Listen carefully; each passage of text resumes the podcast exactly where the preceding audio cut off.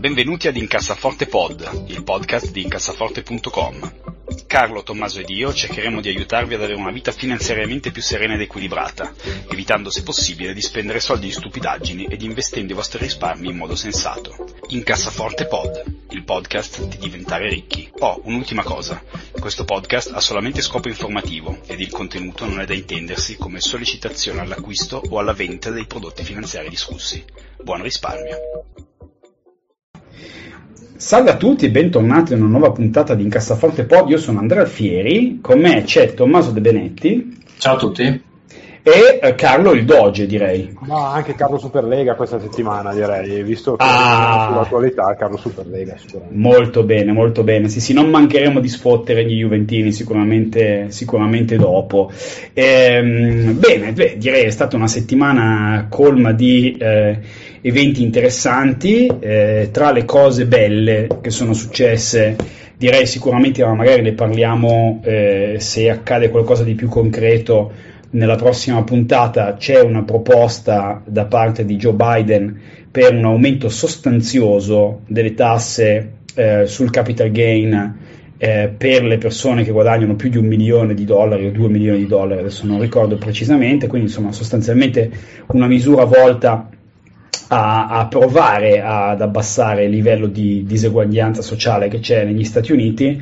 Eh, questa è una cosa interessante non tanto per noi che non siamo negli Stati Uniti, ma quanto perché se poi dovesse accadere, insomma, gli Stati Uniti sono ancora, nonostante tutto, un po' il, il faro del, dell'umanità, soprattutto dal punto di vista eh, di quella che è la gestione del denaro, eh, e quindi c'è una possibilità che loro dettino un po' la strada, no? così come sono stati loro a tirare eh, diciamo, la volata a, a, questa brutta spinta purtroppo che c'è stata negli ultimi direi 40, 40 anni di eh, polarizzazione no? di un mondo fatto di sempre meno ricchissimi e sempre più gente che non sta benissimo eh, è bello insomma se iniziano a tirare la volata in senso opposto potrebbe essere un po' eh, un buon segno quindi dopo questa intro molto petalosa eh, direi passiamo, passiamo, alle mail prima di arrivare agli argomenti della giornata che sono molto molto molto succosi. Faccio ancora eh, un piccolo inciso sull'attualità, chi non avesse seguito un po' la scena di questa settimana è stato annunciato il, uh, l'ultima fase di sperimentazione di un nuovo vaccino che è il CureVac, o CureVac eh, i cui attori principali dovrebbero essere Glaxo e Bayer, per chi volesse seguire le azioni fosse interessato, è un vaccino interessante perché eh, funziona col principio dell'RNA messaggero, quindi come quello di Pfizer, dovrebbe essere un vaccino monodose che arriva in Europa, se tutto va bene, verso la fine dell'estate, quindi seconda parte dell'anno, eh, e quindi potrebbe dare un po', insomma, se, se volete inserire questa informazione nel quadro eh, generale delle vostre valutazioni per la, la, ripresa dell'economia nei prossimi mesi, considerate anche questo. Eh, si riparla ultimamente, poi finisco il bollettino Covid, eh, di riaprire un po' gradatamente verso aprile-maggio in Italia ma nel resto d'Europa, le borse non hanno reagito benissimo Uh, in questi giorni sono tutte un po' in discesa perché uh, insomma, i mercati non, non, ritengono i tempi maturi per riaprire perché temono un'ulteriore ondata, tipo la, la ventordicesima ondata ormai. Ma comunque questa è un po' la situazione. Molto bene, molto bene. Beh, direi eh, sicuramente insomma, questo è un momento eh, in cui la speranza è che le notizie per quanto riguarda i paesi del primo mondo volgano piuttosto al bello e il problema è che poi questa è una roba che va risolta un pochino anche nei paesi pezzenti purtroppo. Ehm, Tommaso, direi partiamo fortissimo, c'è una, una domanda per paesi pezzenti Andrea, perché poi qua ti ritrovi in una situazione tipo Trump. Beh, l'Italia ad esempio lo è. l'Italia non è messa no, benissimo. no, beh, ci sono, ci sono, paesi che purtroppo ad oggi, adesso poi noi scherziamo spesso, ma ci sono paesi che non hanno la possibilità di, di, di permettersi di, ad oggi di comprare i vaccini, non ne hanno accesso e ne avrebbero probabilmente più bisogno. Infatti, questa ultima notizia, questo tono serio, eh, c'è stata grande pressione recentemente che sta accelerando, perché mi sembra che oggi abbia twittato qualcosa anche Macron. Eh, era iniziata diciamo, da Joseph Stiglitz e da altri vari luminari diciamo, dell'economia eh, una pressione su sempre Joe Biden eh, per utilizzare una, una regola, una legge eh, che permette in stato di emergenza eh, di eliminare quelli che sono eh, i diritti d'autore. Eh, è un appello che gli è stato rivolto per permettere sostanzialmente di utilizzare la, la, ricetta, diciamo per usare in termini semplici, eh, del vaccino Pfizer e Moderna che sono stati sviluppati comunque in, in, negli Stati Uniti e praticamente regalarli ai paesi più poveri eh, e quindi pot- poterli poi produrre in modo massivo per velocizzare un po' la cosa. E sarebbe una cosa molto molto bella, era logico, come anche giusto perché altrimenti eh, eh, le aziende farmaceutiche non avrebbero incentivi a sviluppare eh, le cure che bisognasse prima aspettare che guadagnassero un po' di soldi, però la logica è adesso avete già comunque guadagnato un bel po' di soldi dal, dal, dai vaccini che avete venduto negli Stati Uniti, in Israele, in Europa, eccetera, a questo punto regaliamoli anche ai paesi poveri che in questo momento non se li possono permettere e velocizziamo diciamo, la, la, vaccinazione del genere umano. Eh, quindi vediamo che cosa succederà, ma potrebbe essere una cosa, una cosa bella per aiutare anche i paesi più poveri e, e, e finalmente una bella notizia in un mondo un po' cane mangiacane. Ma partiamo, c'è una domanda interessante per Tommaso nelle mail. Allora, ci scrive un amico da casa il cui nome è stato censurato da Andrea, brutalmente, non so per quale motivo. Comunque ci chiede, si riesce a lavorare in Finlandia conoscendo solo l'inglese? Ma veramente Marco si chiama, te l'avevo detto ma ti sei dimenticato perché sei vecchio anche tu. e, allora, eh, Marco sì perché lo faccio io, nel senso che il mio finlandese anche dopo 15 anni è molto basico e sicuramente non mi permetterebbe di lavorare soprattutto nel campo dove lavoro io che è quello del marketing, comunicazione, dove praticamente se non sei un madrelingua non ti vogliono, è proprio mettiamola come, com'è e anche persone che lo parlano in maniera fluente se non sono madrelingua comunque c'è sempre un po' la, il sospetto, ecco, diciamo così. Quindi è assolutamente necessario trovare un posto di lavoro che lavori in inglese.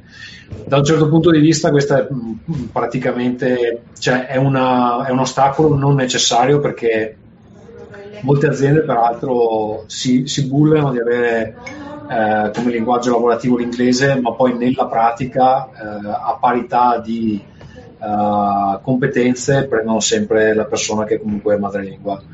Perché dicono sì però questo qua parla anche finlandese. E quindi eh, ti succede quella cosa lì.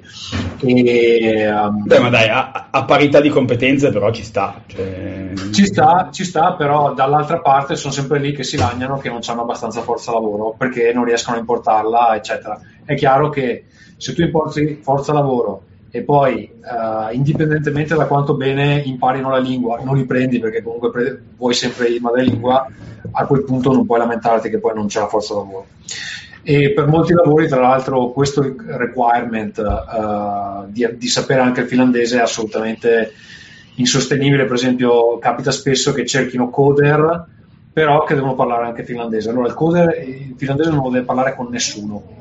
Poi salta sempre fuori che la domanda, ah ma il cliente vuole parlare finlandese. Nel 99% dei casi la situazione è che i tuoi eh, colleghi, pur parlando bene inglese, si sentono a disagio nel dover utilizzare un'altra lingua e quindi per quieto vivere cercano di prendere gente che lo parli già.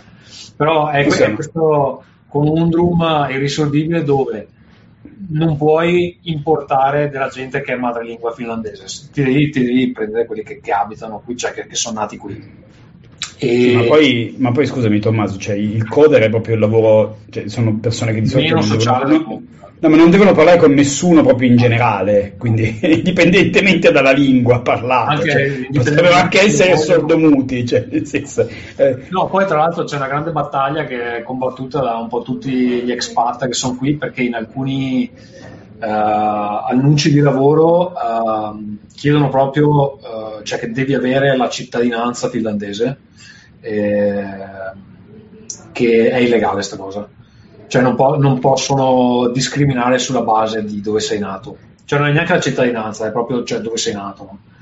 Ehm, però ci provano lo stesso finché qualcuno non glielo fa notare, allora li sputano sui social media, allora lo tolgono come requirement, però lo usano per filtrare praticamente tutte, tutte le persone che non, non grate.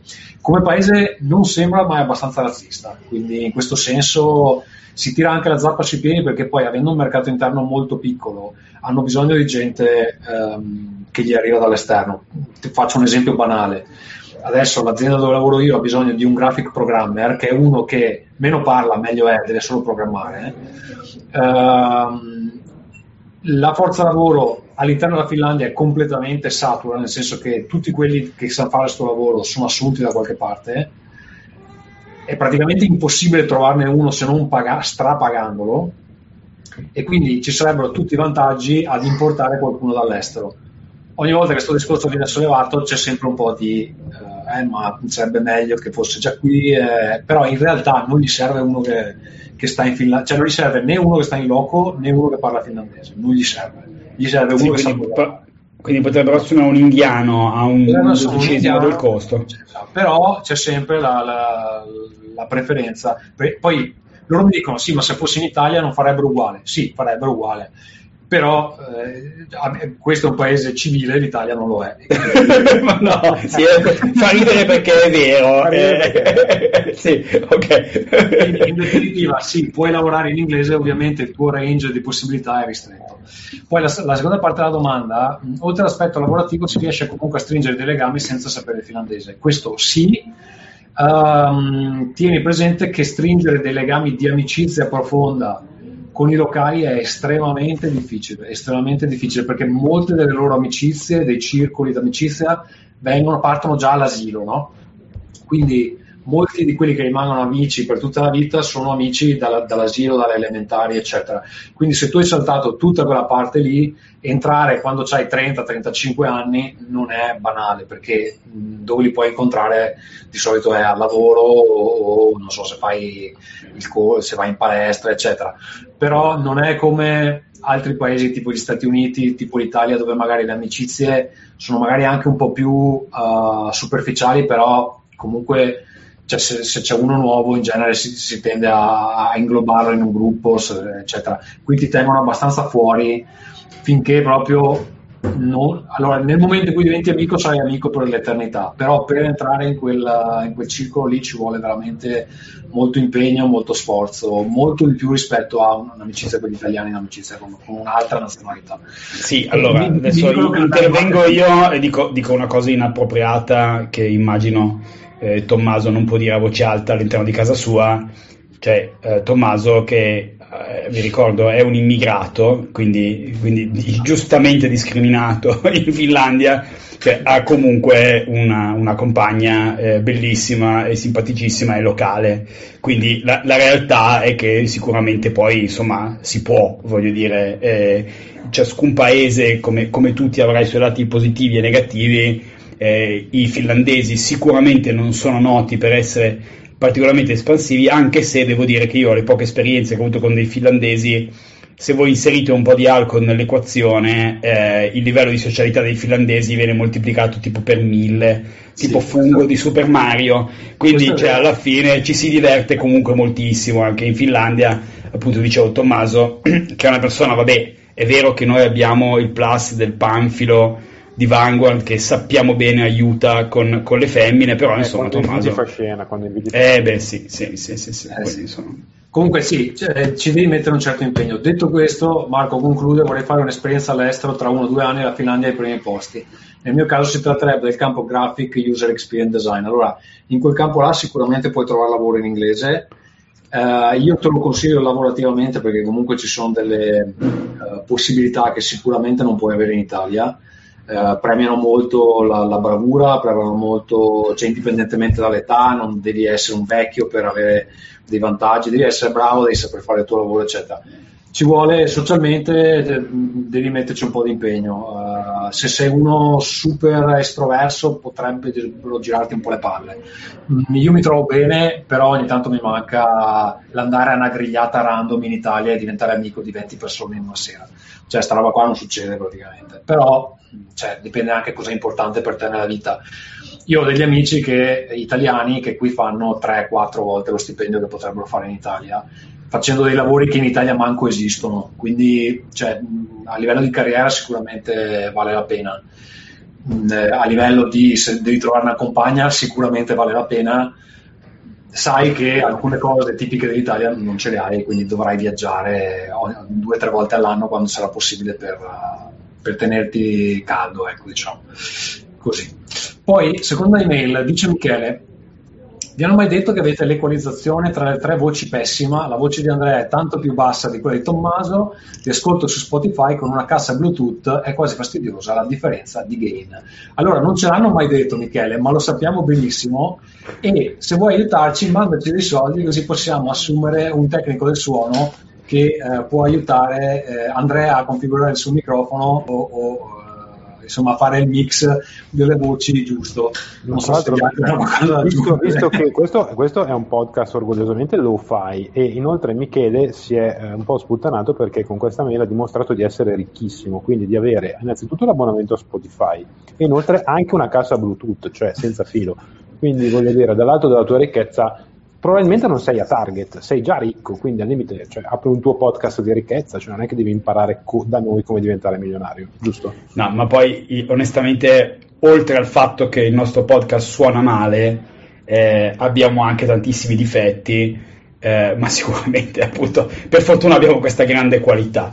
Eh, eh, no, eh, noi la nostra attitudine è sempre black metal, quindi adesso... Spieghiamo un podcast di finanza black metal. Esatto, que- questa mail di Michele ci ha indotto, mi ha indotto personalmente ad, un, ad una modifica dei volumi del microfono che ha preso almeno 4 o 5 secondi. Eh, con un paio di test che purtroppo avete perso perché ho cantato eh, una canzone anni 60 ehm, a Carlo e Tommaso che sono rimasti ammirati dalla mia performance vocale e speriamo di poter eh, insomma di aver fatto un po' meglio.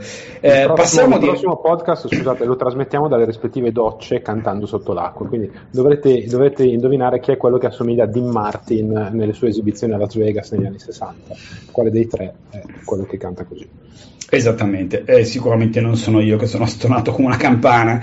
Ehm, passiamo agli argomenti della settimana. Allora, non so se ve ne siete accorti, ma il famoso Dogecoin o Dogecoin è stato pompato da una serie eh, infinita di ciarlatani, tra cui il mitico Elon Musk. Eh, dunque, Dogecoin valeva tra 0,05 dollari ciascuno e 0,06 fino a due settimane fa. È arrivato a 0,42 se non ricordo male, che era un po' l'obiettivo del giorno stupido 420, quindi del giorno della marijuana. Adesso non ho mai capito onestamente queste cose, sono troppo intelligente per capire le, le battute di Elon Musk, ma in, sostanza cioè, si è moltiplicato per 42 nel giro di un paio di giorni. Ehm, poi ovviamente è, è, è cresciato orrendamente e adesso sta facendo un bel po' di, di, di su e giù. Nel mentre cosa sta succedendo con, con Bitcoin, Carlo?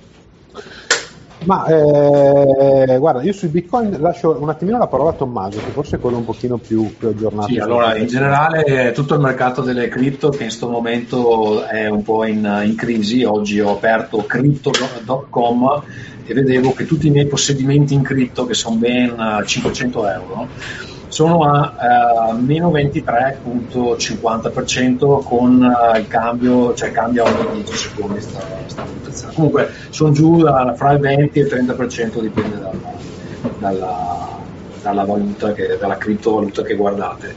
Ehm, mi domandavo quale fosse il motivo di questa cosa, l'ho scoperto nel pomeriggio, e cioè che apparentemente Biden uh, sta suggerendo di aumentare la tassa sul capital gain, ovvero uh, aumentare la tassa, cioè quando uno poi si vende, le, è applicabile anche alle criptovalute, quando uno si vende la criptovaluta aumenterà questa tassa e fondamentalmente la gente si sta liberando di criptovaluta prima che aumenti questa cosa e sta facendo crollare il mercato. Adesso crollare probabilmente non è il termine giusto perché comunque sta tornando a dei livelli di febbraio, penso.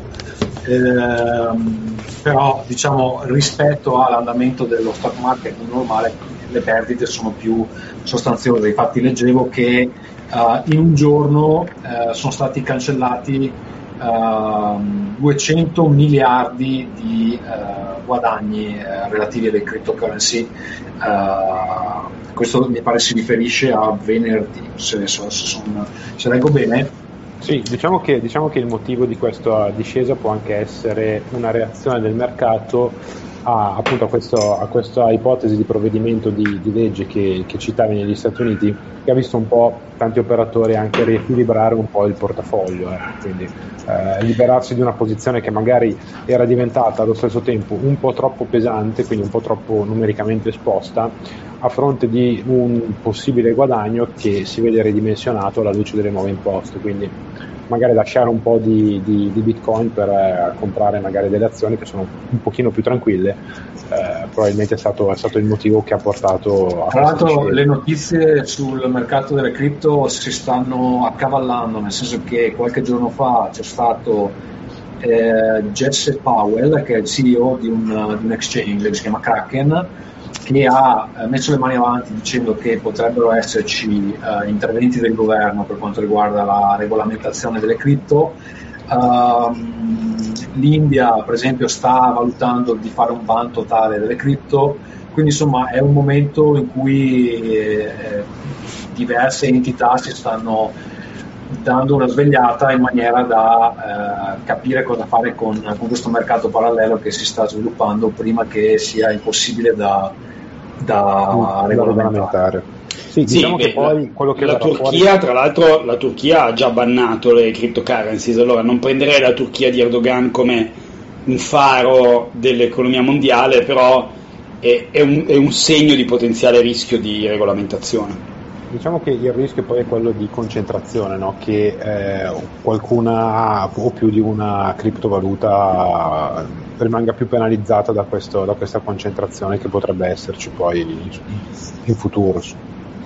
Peraltro finivo, ho finito di recente la terza stagione di Mr. Robot, ce ne sono quattro ma io mi ero fermato alla seconda e in realtà descrive abbastanza da vicino alcune cose che stanno succedendo con le cripto in, in questo periodo, perché si parla, per esempio, qualche giorno fa è uscito un articolo che la Cina sta pensando di creare uno yuan digitale che andrà a sostituire uno a uno lo yuan di carta, adesso non so come sia lo yuan, magari è una moneta, non so bene. Uh, comunque che andrà a sostituire eh, lo yuan fisico uh, che eh, in questo momento per esempio la Cina è anche il posto dove vengono minati la maggior parte dei bitcoin tipo l'altro giorno ha chiuso una, una miniera di carbone il, il, prezzo di bitcoin ne ha risentito perché non, non avevano abbastanza energia per, per minare quindi um, è, è, abbastanza vicino alla uh, fantascienza di Mr. Robot che tanto fantascienza non, non si sta rivelando quindi se avete interrotto Mr. Robot vi consiglio di riprenderlo terza stagione molto vicino a quello che sta succedendo adesso la quarta la vedrò fra un po' devo fare una pausa con qualcos'altro adesso ma, ma sicuramente interessante sì, io a me stupisce moltissimo, cioè eh, il famoso Dog e Coin eh, è nato come uno scherzo. Cioè un tizio si è messo lì, l'ha programmato in tre ore e ha detto adesso facciamo questo scherzo, il, il, la cryptocurrency del cane, no? E vale circa 50 miliardi. Allora, la capitalizzazione di borsa di Ferrari è circa 50 miliardi di dollari. La capitalizzazione di borsa di Pernod Ricard, che se non la conoscete eh, fa una grande quantità dei liquori che bevete quando uscite a gonfiarvi con gli amici, è di 50 miliardi. La capitalizzazione di borsa General Dynamics, che è un'azienda che fa missili, ok, quindi cose che possibilmente serviranno tra un po'. Capital intensive poi, esatto, è, è, è, di 50 miliardi. Non vogliamo dire cose utili, però. No, adesso, eh, la UBS, la capitalizzazione di borsa della UBS, è una delle banche più importanti del mondo, è 50 miliardi. La Hyundai, l'Intesa San Paolo, la Honda, cioè la Honda, quella che fa le motociclette, eccetera, cioè vale 50 miliardi. Dogecoin, che è uno scherzo, vale 50 miliardi. Eh, se vi sembra normale, se volete partecipare, secondo me siete matti. Nel senso, eh, io capisco, vedo, vedo, tanta gente che dice ah, ma questo è tutto uno scherzo, io ci metto 300 dollari, 300 euro, ma metterci 300 euro che senso ha? Cioè saltate tipo una 5-6 pizze con gli amici e avete messo da parte gli stessi soldi uguali, no? Cioè non è con quello che diventerete ricchi, ma cosa significa questa cosa? Cioè non significa nulla. E io veramente sono, sono, sono, allibito, devo dire la verità, sentivo su Animal Spirits che uh, il mitico Ben ha, ha, perso un po' le staffe nell'ultima puntata e ha detto sarei quasi contento di vedere la gente perdere soldi, io non, non sono mai felice di vedere la gente perdere soldi, però sicuramente se avete messo del denaro in, in, dog e coin e poi perdete tutto non potete andarvi a lagnare dalla mamma, ecco questo, questo direi sicuramente. Carlo cosa ne pensi? No, pienamente d'accordo, c'è tutta la linea proprio. Bene, bene, c'è stata un'altra grande notizia questa settimana, Carlo. Vogliamo parlare di quella che è già diventata, nonostante una vita di circa 36-48 ore, è già tipo il, il campionato più bello della storia, credo. Il meme, il meme del secolo ormai, si, si, si, si arriverà a, a, una generazione di meme infinita. No, eh, questa settimana per chi l'avesse seguito un po' è stata la settimana della Superlega di calcio. No? Eh, domenica notte, tra notte tra domenica e lunedì, eh, a sorpresa i presidenti di 12 tra le squadre più titolate d'Europa hanno annunciato che sarebbero uscite dall'UEFA, quindi si sarebbero staccate dal, dall'organo europeo che è emanazione della FIFA, che è l'organo mondiale che controlla il calcio eh, e che organizza tutti i tornei, i campionati e le coppe per fare il, la, la, loro coppa. Il, il, loro, diciamo, il, loro, torneo a porte chiuse dove eh, sarebbero poi dai 12 club fondatori diventati 15 club fondatori sempre presenti ad ogni edizione del torneo più altri 5 a rotazione a invito no? l'idea era quella appunto di fare un torneo eh, che garantisse eh, maggiore spettacolarità per, per, l'alta qualità delle, delle squadre degli incroci presenti e che soprattutto eh, permettesse alle squadre partecipanti di eh, gestire in toto il denaro, le entrate, i diritti televisivi, eccetera, eccetera, eccetera. Perché diciamo, il, um, l'accusa mossa dai fondatori, dagli scissionisti all'UEFA è che l'UEFA è essenzialmente un broker, quindi è, è, una società che esiste da 50 anni di, di parrucconi, burocratizzata, politicizzata e molto inefficiente nella distribuzione dei denari. No? Se ne tiene un sacco per difendere la sua rendita di posizione e poi non li dà alle squadre che sono quelle che spendono tanti soldi, che comprano i giocatori e che poi in realtà secondo loro non hanno, non hanno abbastanza eh, accesso o, o, nella misura in cui vogliono accesso ai, ai denari. Eh, e questo ovviamente ha causato una sollevazione popolare che francamente io neanche mi sarei immaginato, perché de, de, della Superlega se ne parlava più o meno da vent'anni come idea, no? E io credo da, da, da, sportivo, insomma da appassionato, che un modello di gestione, anche guardandolo da un punto di vista economico, più simile a quello dell'NBA, quindi eh, squadre più o meno bloccate e eh, una gestione dei soldi in mano alle squadre con un commissioner, quindi con un, con un eh, presidente di lega deputato a gestire questa cosa, secondo me avrebbe giovato tutto il movimento, eh, anche perché avrebbe permesso di distribuire soldi eh, a pioggia alle leghe minori, ai campionati minori, eccetera, eccetera. E invece quello che è successo è stato un errore di comunicazione, secondo me, clamoroso, eh, perché poi è passato il messaggio che i ricchi se ne vanno, eh, lo sport è morto, i poveri non possono più vincere, non c'è più spazio per la meritocrazia e addirittura è saltata sul carro, sul carro del, eh, del, populismo anche la politica, prima di tutto Boris Johnson perché su, sulle squadre coinvolte nel progetto 6 erano inglesi, 6 di 12, quindi Boris Johnson, no, cioè così hanno fatto la Brexit ma di, di uscire dall'UEFA non sono capaci. No? No, eh, infatti guarda, è, è bellissimo, io ti, ti interrompo, allora è chiaro che da, dal punto di vista eh, pratico è ovvio che eh, questa cosa è, come idea è, è ovviamente superiore, no? nel senso che eh, una gestione privata al di fuori dei, dei, giochi della politica per una cosa che di fatto è uno spettacolo circense, no? cioè, concettualmente è un'idea migliore. No? A me devo dire ha fatto molto ridere vedere gente che si straccia le vesti, il romanticismo dello sport, eccetera. Cioè, eh, allora io eh, poi non sto a spiegare bene il perché, però io lo sport lo conosco, lo conosco in modo intimo, degli amici, persone che conosco che hanno giocato in nazionale di certi sport. Cioè, se voi volete vedere lo spirito sportivo di De Coubertin, eccetera, cioè vi guardate le Olimpiadi di tiro con l'arco e di canoa eh, scendendo nelle rapide, perché quelle sono persone che sono assolutamente anonime, che non guadagnano una lira e anzi fanno orrendi sacrifici per competere e che ciò nonostante mettono tantissimo de- della loro vita eh, in-, in questa cosa semplicemente per passione, quello è lo sport il calcio è da oramai da, devo dire da, dagli anni 80, 80, 90. Io, io, ti direi dall'inizio, da quando la Coppa Campioni è diventata Champions League, quindi dal 93, diciamo. Ma anche da prima, secondo me, è, è già un, una cosa che è, è, più uno spettacolo che uno sport. Quindi non è una questione per me di, di, di, di no?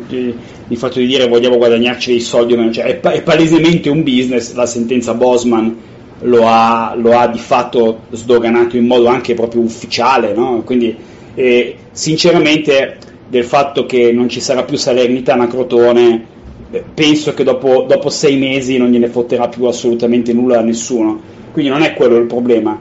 La cosa bellissima di questa cosa e di tutto questo, di questo evento è che eh, Andrea Agnelli ha fatto una figura di merda catastrofica e, e, la Juventus che quest'anno probabilmente potremmo risfoderare una bellissima frase a me tanto cara, cioè zero titoli, eh, ha succato sostanzialmente, quindi questo è bello, ecco, mettiamola così. Sì, quindi sì. La, mia analisi, la, mia analisi, molto partigiana, scusate, eh, ci ricorderanno magari alcuni, pic- alcuni fan più anziani dai tempi di falli da dietro, ma eh, devo dire che eh, sono molto molto felice di come si è sviluppata la cosa. Tommaso nel frattempo si è addormentato. No, no, eh, volendo, volendo, anche per aiutare Tommaso, insomma, volendo ricollegarla un attimo all'argomento di questo blog, al di là della premessa, se ce la concedete, eh, molte di queste squadre erano, erano e sono eh, presenti in borsa sul mercato, la Juventus, le squadre inglesi, eccetera, eccetera. Ovviamente le fluttuazioni dei titoli sono state clamorose nel giro di 48 ore, perché poi il progetto di fatto è naufragato eh, il, martedì, il, martedì, sera quando si sono ritirate in blocco le sei squadre inglesi e poi a ruota tutti gli altri. È l'ennesima, l'ennesima dimostrazione che insomma anche questo qui come settore è un settore molto pericoloso dove investire, tanto più che l'emotività, soprattutto se si è tifosi, può giocare dei brutti scherzi. Quindi eh, ognuno con i soldi propri fa quello che vuole, ma di investire sulla squadra di calcio, sulla squadra di baseball, sulla squadra di football, secondo me no. Attenzione, sì certo, io un'ultima cosa volevo aggiungere perché secondo me è una cosa che vale più in termini generali, questo secondo me è un ottimo esempio di come ehm, il pendolo eh, ha girato fin troppo in un altro senso. No? Cioè io mi ricordo storicamente in, in, Italia in particolare il lavoro da casa era considerato una cosa da fannulloni, no? cioè praticamente le persone venivano valutate sulla base del tempo in ufficio, questo fino a due anni fa. No? Quindi se tu non facevi niente ma eri attaccato alla macchinetta del caffè dalle 8 del mattino alle 9 di sera, eri quello che entrava presto e usciva tardi. No? Eh, ultimamente, secondo me, con il Covid, con il telelavoro, eccetera, eh, stiamo esagerando nell'altro senso, cioè che andare in ufficio non serve a nulla, che trovare i clienti non serve a nulla, che fare le riunioni non serve a nulla, eccetera, eccetera. Questo, questa catastrofe di mismanagement, che è una cosa terribile perché questo progetto Superlega, cioè c'è dentro JP Morgan, che è una delle migliori banche mondiali, ci sono dentro società che fatturano miliardi e miliardi di cioè mi, miliardi di euro, cioè te, quantità oscene di soldi, no? chiaramente cioè, non hanno considerato delle cose assolutamente basiche che probabilmente se si fossero trovati in una stanza con quelli che in termini fighi si chiamano stakeholders, che sarebbero le persone che contano, quindi se le sei squadre inglesi si fossero trovate al pub con un paio di politici e avessero detto ma guarda noi abbiamo questa idea i politici gli avrebbero riso in faccia e la cosa non sarebbe mai accaduta. Invece, col fatto che probabilmente questa cosa è stata pianificata tramite Zoom meetings, no?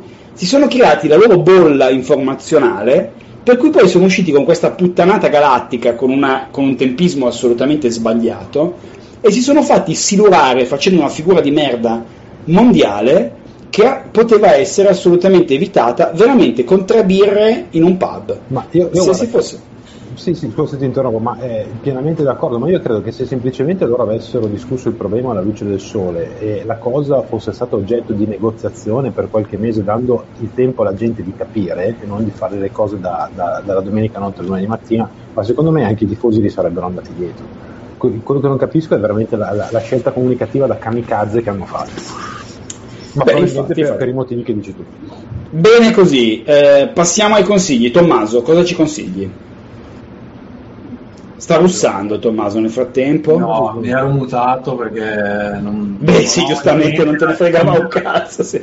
Allora, eh, ho, iniziato a libre- a le- ho iniziato a leggere un libro che si chiama How to Have Impossible Conversations, a Very Practical Guide. eh, gli autori sono Peter Boghostian e James A. Lindstein. Eh, praticamente è un manuale pratico con svariate tecniche per avere conversazioni con gente che non vuole starti ad ascoltare o che comunque è ostile o che ha delle idee completamente differenti dalle tue. Ora, è un manuale che è diviso in varie sezioni, sono la seconda credo, sono 6-7. Uh, per ogni sezione elenca una serie di tecniche e ti dice guarda se succede questo comportati in questo modo, uh, eccetera. Parte da- dalle basi, tipo che per esempio devi, devi ascoltare quello che l'altro ti dice prima di iniziare a parlare, non puoi parlare sopra o non puoi stare ad aspettare solo per avere l'opportunità di entrare a gamba tesa senza aver capito quello, perché questo è quello che eh, molte persone fanno, ad esempio, no, stanno zitte solo aspettando il momento per, per- per rientrare, eccetera. Parti da, da- da cose sim- semplici e poi ci sono tutta una serie di tecniche che in realtà sono utilizzate dagli hostage negotiator, gli negotiators, negotiators, insomma i negoziatori di ostaggi, diciamo in italiano. E, eh, il modo di porre le domande in un certo modo che genera delle reazioni di un certo tipo rispetto a porle in un altro modo, cose del genere. Allora, mh, ovviamente non entro nelle specifiche perché dovrei averlo sotto mano per, per farvi degli esempi più concreti. Sto evidenziando un sacco di cose, eh, penso che una volta che me lo sarò letto tutto, eh, me lo rileggerò concentrandomi sulle cose che sto evidenziando perché eh, sono tutte tecniche da provare nella pratica per avere delle discussioni che non sono solo utili ma che ti permettono anche di ehm, intanto di capire da che punto di vista vede il mondo l'altra persona e poi soprattutto se hai eh, intenzione di convincerle, convincerla questa persona di qualcosa che eh, di base eh, questa persona rifiuta, eh, ci sono vari modi per, per cercare di portarla dalla, dalla tua parte. Uno banalissimo, ad esempio, è se una persona ha una credenza bislacca, eh, per esempio, chiedere a- con delle domande specifiche come è giunta a quella conclusione. Una cosa che scopriremo è che molte persone non sanno dirti perché credono una determinata cosa in maniera convincente. Cioè, nel momento in cui gli chiedi come sono giunti a quella convinzione, si scopre che è una cosa che ripetono perché l'hanno sentita dire da, da qualcun altro, però non hanno un vero e proprio ragionamento dietro la cosa. Oppure ce l'hanno e magari a quel punto siamo noi ad essere in torto e quindi eh, insomma eh, approcciare la conversazione in quel modo ti permette di, di scoprire delle cose che magari prima non conoscevi. Quindi ve lo consiglio, How to Have uh, Impossible Conversations di uh, Peter Boghossian e James A. A. Lindstein. Ottimo. Carlo, Allora, io vi consiglio qualcosina per giocare questa settimana. Eh, vi consiglio una consolina da comprare usata perché non è più in vendita, a meno che troviate qualche fondo di magazzino da qualche parte, che è la PlayStation Vita. È una console portatile della Sony, quelli che fanno la PlayStation, la trovate usata sui siti di roba usata o su qualche mercatino locale.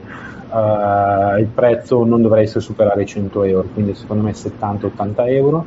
È un hardware molto molto bello, nel senso che eh, come caratteristiche costruttive lo schermo è bellissimo, è bello al tatto da tenere in mano, è lucido, ha il touchscreen, il touchscreen anche sul, sul retro. Eh, ci sono un sacco di giochi carinissimi e mh, mm, mi è venuto in mente di consegnarvela perché eh, nei giorni scorsi Sony stava chiudendo lo, lo store online eh, quale pote- al quale si poteva accedere per eh, comprare i giochi, poi c'è stato un po' di, insomma, di, di, rivolta popolare su internet, quindi Sony ha deciso di tenere aperto il, il negozio e se ci entrate trovate un sacco di giochini carini a dei prezzi, soprattutto nei momenti in cui ci sono i saldi, cioè l'estate o la fine dell'anno, eh, veramente, veramente di, di, buon livello.